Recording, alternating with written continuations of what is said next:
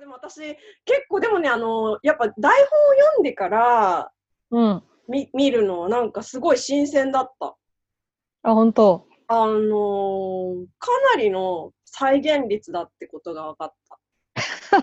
やっぱ、あのまあ、やっぱほら、台本はさ、なんかカットごとに書いてあるしさ、絵絵の説明も書いてあるから、うーん。なんか頭の中の再現の方が、なんかまあ、おも面白いんだけど。だけど、まあでもなんていうか、やっぱり、あのー脇役のさ、あの、ほら、会社のみんな、なんかほら、古田、古田新太とかさ、あの、なんだっけ、藤井隆さんとかね藤井隆がやってるから、なんかあの辺がやっぱり、テレビ、テレビ、あまあ、映像化された時に、ブワってなんか膨らんでて楽しい、楽しい。あ、そうそう。なんか、でもやっぱ、主軸ってかそういうのよりかは、やっぱサブの人たちが、こう、どう動めくかみたいなので、なんか全然違う感じがするし、特に逃げ恥はそのなんかサブキャラというかさ、周りの家庭のなんつうの、うん、ゆりちゃんとかだ、ね その、あそこら辺もだし、そのお父さんお母さんもさ、うん。とか、なんかそういうの人たちが、なんかいい感じに粒立ててくれてるから、うん。ああれは面白いよね、確かにって。うん、なんかどう最初さ、なんか3話ぐらいまでさ、あれなんか竹野内豊が出てる、竹野内豊が出てると思って。やっぱ、いや、やっぱ間違えるかなと思ってたけど、案の定だったな。大谷さんだっけ？あの人は、韓国行って、うん。韓国の、まあ、ドラマとか映画とか。え？そうなの？で、逆輸入で、逆輸入で戻ってきて、もう一発目かには何何個目かがあの逃げ恥だったの。え、じゃあ韓流にも出てんの？なんか。んで、私ちゃんと見てないけど、なんかね、うんと映画の方が結構でかい役だったっぽかったけど、なんだっけな。なんかね、あの、とりあえずあの人の名前で検索すれば出てくるはず。なんで、韓国。でも、韓国からの逆輸入ってことで、そうなんだ。でも竹野内豊。だからなんか、まあって思うけどね。竹野内豊がもうすごいあの脇役やってると思ってすごい盛り上がったんだけど違って 確実に違うね。もしやってたら、あんな脇じゃ、でも脇だとしたら超スペシャル感が半ね端ない。すごいよね。あ脇できるんだっていう話になったのにそうじゃんやっぱり。話、そんな話がわかんない。結構できるんだな話がわかんないけど。でもなんかあれ私でもさあれもさあ本当の姉妹が姉妹役やってるって最初思っちゃってさ似てない富田靖子ってあの あのほら石田石田ゆり子と光ゆり子と光ぐのなんか違いぐらいの違い加減じゃない？富田靖うー正直、ううんって言えないけど、まあ。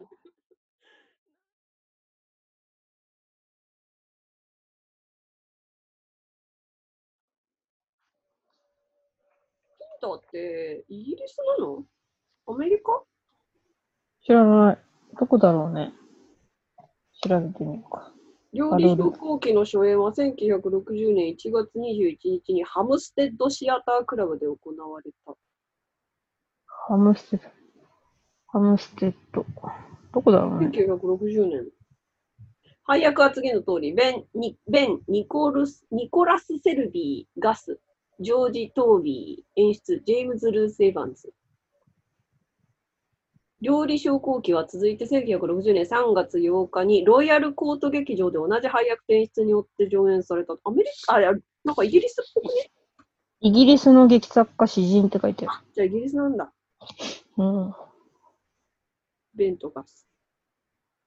ベントガス、場面が地下室。えー、あ、読めない。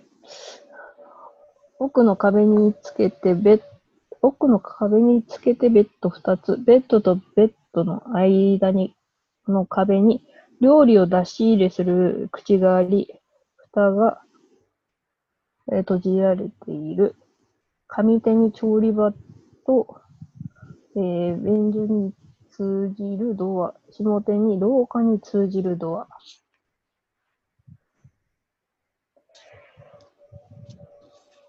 ベンが上手のベッドに横になり、新聞を読んでいる。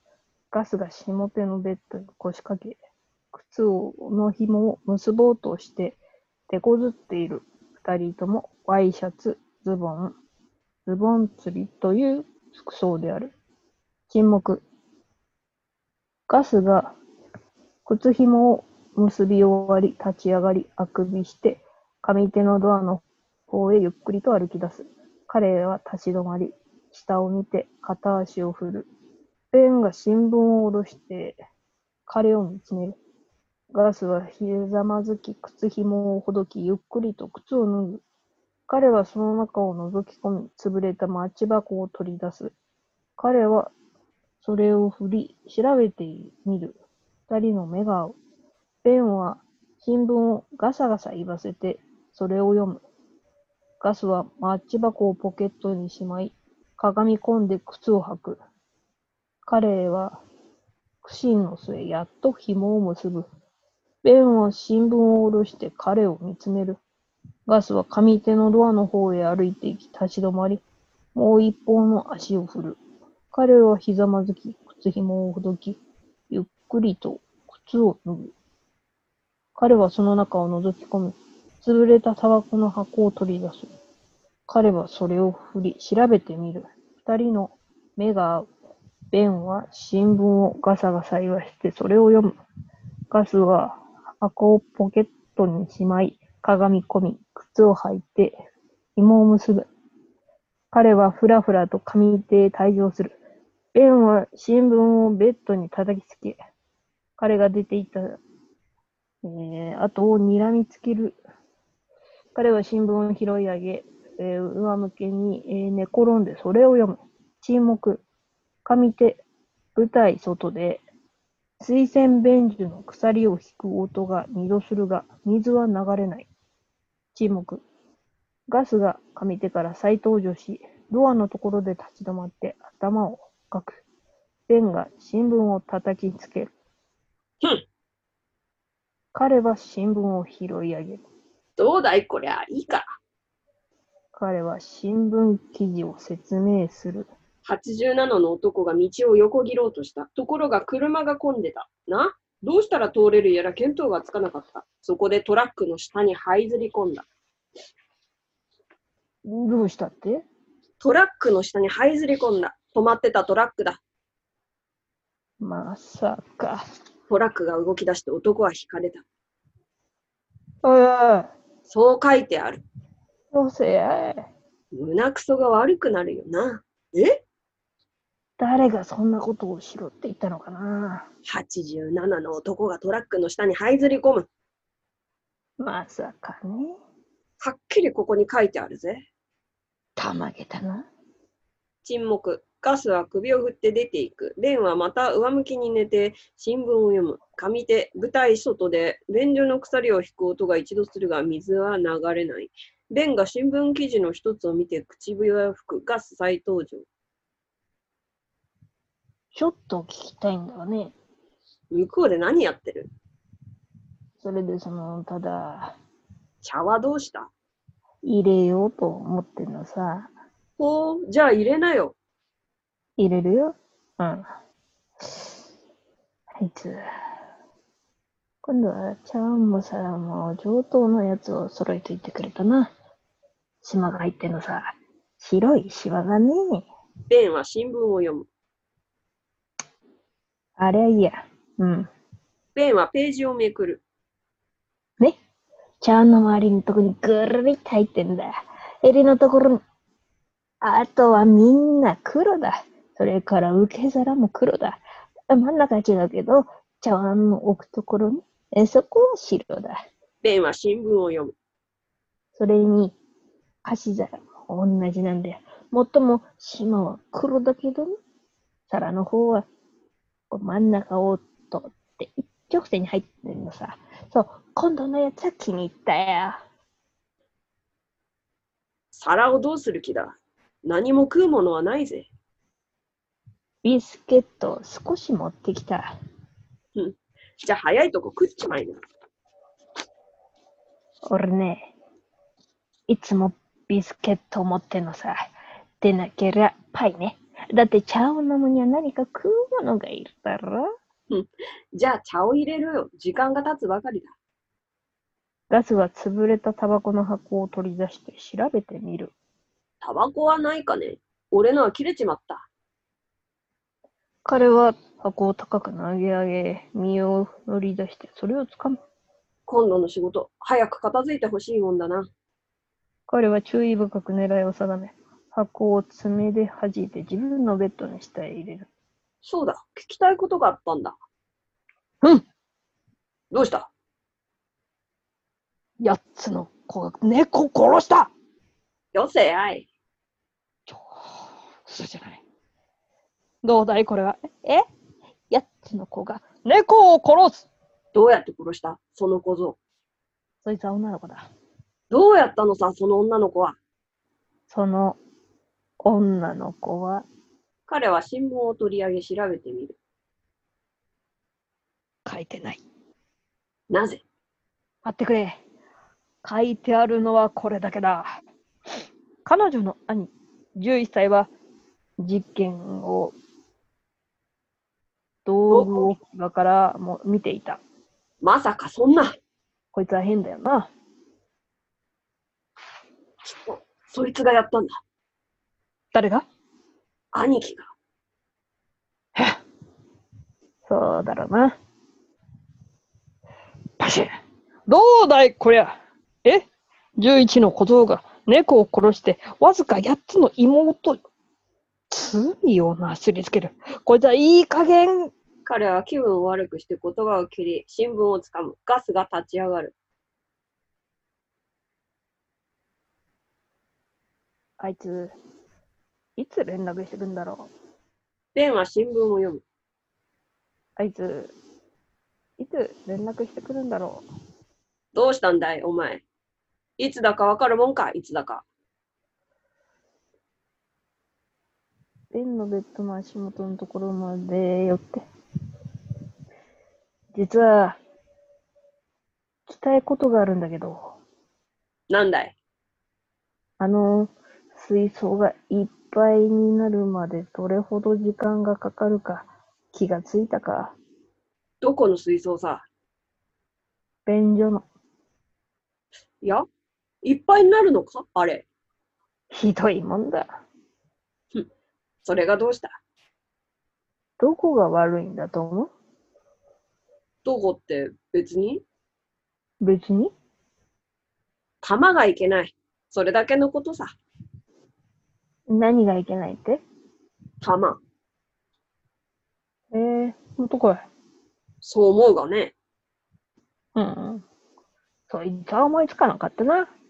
ガスはふらふらと自分のベッドに戻り、マットレスを押してみる。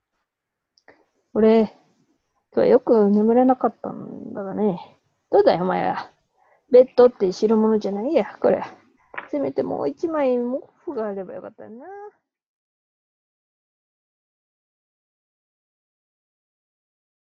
俺のすることにケチをつけようってのか。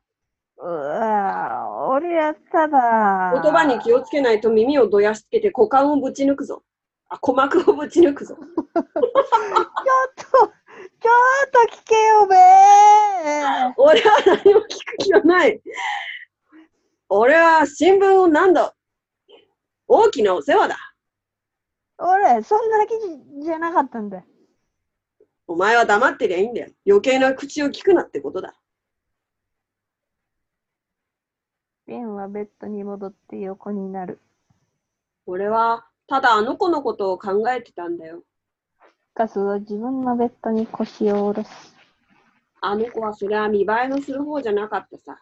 でもね、それでもあれはひどいもんだったよな。なんてざまだ。まったく、あんなめちゃめちゃなのは見たことがないよ。どうも男みたいにまとまらまとまらないものらしいな、女ってのは。身が締まってないんだ、きっと。一面バラバラになったじゃないか。部屋一面だ。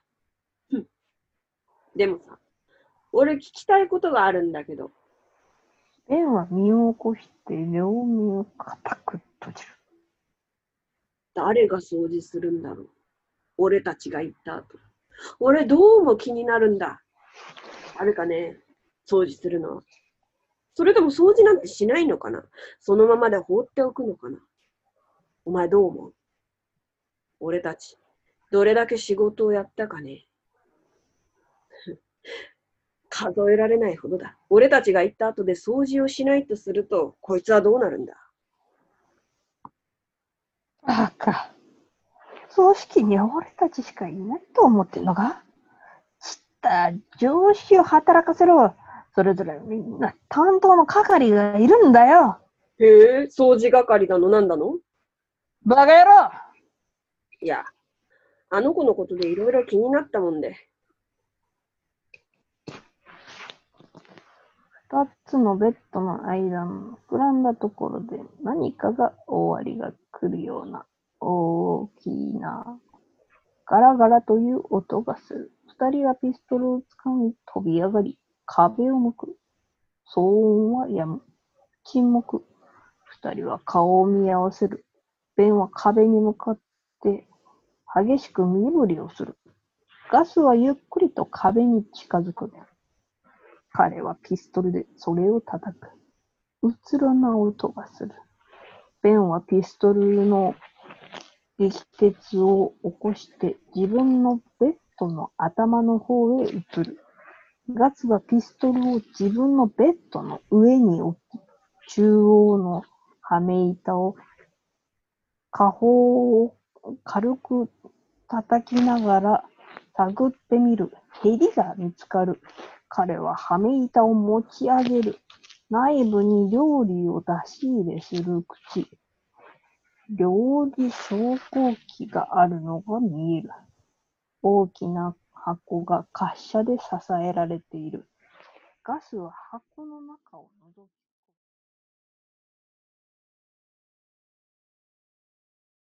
書いてあったよ、本題が。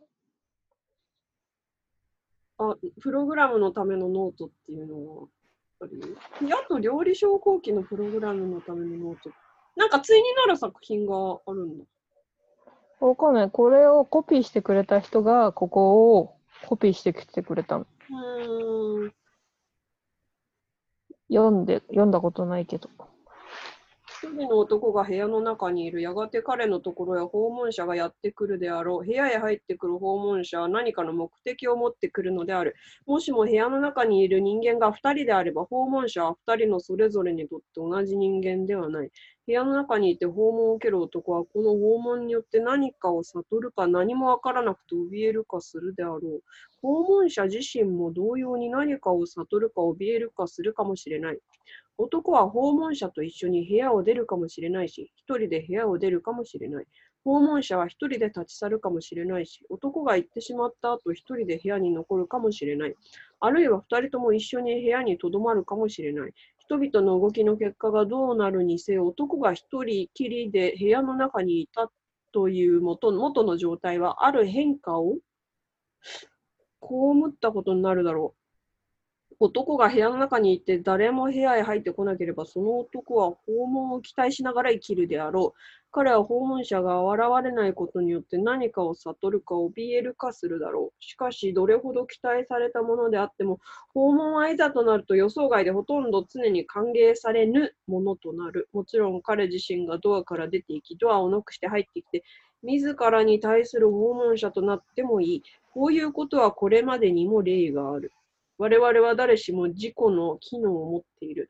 訪問者も彼なりの機能を持っている。しかし彼が最近の住所、最近の職業、次の職業、扶養家族の数などについて詳しい情報を記した名刺を持ってやってくるという保証はない。同様に誰もが安心できるように身分証明書を持っていたり、胸にレッテルを貼り付けていたりするという保証もない。真実を突き認めたいという欲求は無理もないが、それは常に満たされるとは限らない。リアルなものとリアルでないもの。真なるものとにに偽なるものとの間には厳密な区別はない。ある事柄が真か偽かどちらかであるとは必ずしも言えない。それは真であって、しかも偽であるという、偽であるこということもある。うん起こってしまったことや現に起こっていることを突き止めるのは何でもないとする考え方は私には正しくないと感じられる。舞台に登場する人物が自分の過去の経験だの、現在の行動や願望だのについて、何らもっともらしい議論や情報を、ん？情報をなんだ提供できず、また自らの動機を隅々まで分析することもできないとする、こういう人物といえども、驚くべきことに、こうしたことをすべて成し得る人物と同じように、真っ当で注目に値するのだ。経験とは通説になればなるほど明瞭な形で表現しにくくなるものである。全然わかんない。いやー、ハロルド・ピンター、やっぱり難しかったね。お思ったよりは面白かったけどな。でもなんで芝居がつまんなくなるかもまあまあ、なんか分かったけど。わかる、わかるよね。なんか多分、その、ダウンウェイターがバカなウェイターだっけ？うん。そういうふうに訳し、訳、普通に素直に訳すとそうなるよって言われて初めて分かったよ。はじそれを知らないで、料理昇降機のタイトルでこれを見ると、やっぱ全然分かんない。でもいいんだ。ダムウェイターっていいんだ。料理昇降機なんだ。あーでも多分かけてるんでしょ？そのまあそうだと思う。うん。ダムっていうのがピカルウェズリうん、そうだね。多分ダムっていうのがバカってことでしょ、うんうん、うん。バカなった。確かそうだよかけてるね。かけてんだね。かけてるね。でも、日本語だとわかんないね。わかんない。それをダウンウェイターって素直に訳しちゃってるから、それが全くわかんなくなってて、その放題で聞かされたまんま見ると、本当にわかんないから。私、意外とさ、あれを思い出した。あの、予想もしなかったけどさ、タランティーノとかさ、あの、あー。あと、フォールームス、フォールームスをやった4人の監督のさ、あの頃のなんか、フォールームス？フォールームスってさ、昔なんかあったじゃん。でだタランティーノと、あと、なんだっけ、ロドリゲスも入ってたかな。あと、うーんと、あ、あと名前が出てこないけど、あと、なんていうの、あの人とか、えっと、こう、コーエン兄弟とか。あ、本当なんかあの当時の、今の彼らじゃないけど、あの当時のなんていうか、まあちょ、ちょ、ちょっとした不条理感っていうかアメ、アメリカ、アメリカ人のああいうクリエイターの、なんか、不条理センスみたいなのとなんかつなが、つながるような感じがしちゃった、読んでて。あ、本当ほーあ、でもなんか、ユーモアとか何かがないと、うん。多分なんか、要するに、ウィなんつうのかな、シニカル？そうだね、シニカルだね。シニカルじゃん。うん。だからさ、要するに、シニカルっていうのはさ、それをやるためにはウィットな要素っていうかさ、こうなんつうの、ユーモアっていうの？そうだね、すごいイギリスな感じはした。これだって、うんイギリスそうそ人じゃないとわかんないよぐらいのさ、なんていうか、ある意味、大敗っていうかさ、そうそうそう。なんかさ、私さ、あの、モンティ・パイソンが好きだからさ、一時すごい見てたんだけどさうん、やっぱそういうシニカルなのとか、なんかさ、真顔で間違えたこと言うとかさ、真顔で知的なこと言ってるようで全然違うとかさ、あと、なんか、便所の音とかさ、